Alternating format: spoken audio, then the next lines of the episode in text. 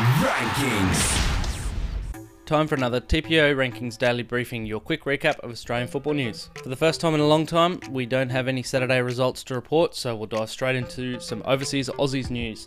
Socceroos star Matthew Leckie has had a season debut to remember as Hertha Berlin defeated defending Bundesliga champions Bayern Munich 2 0 on Saturday. The surprise win was Hertha's first over the Bavarian Giants in nine years.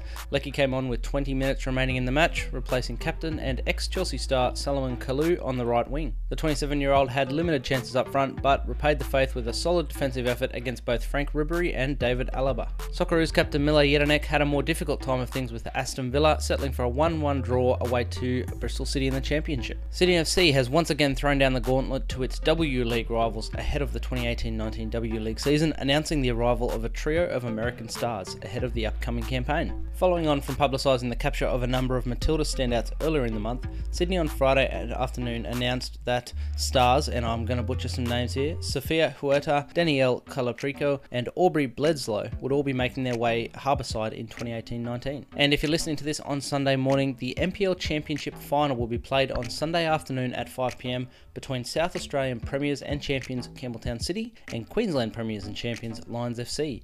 The winner will be crowned the 2018 NPL champion and win direct qualification to next year's FFA Cup round of 32. You can watch the game over at the Hyundai A League Facebook page. That's all of your news for today. We'll be back tomorrow.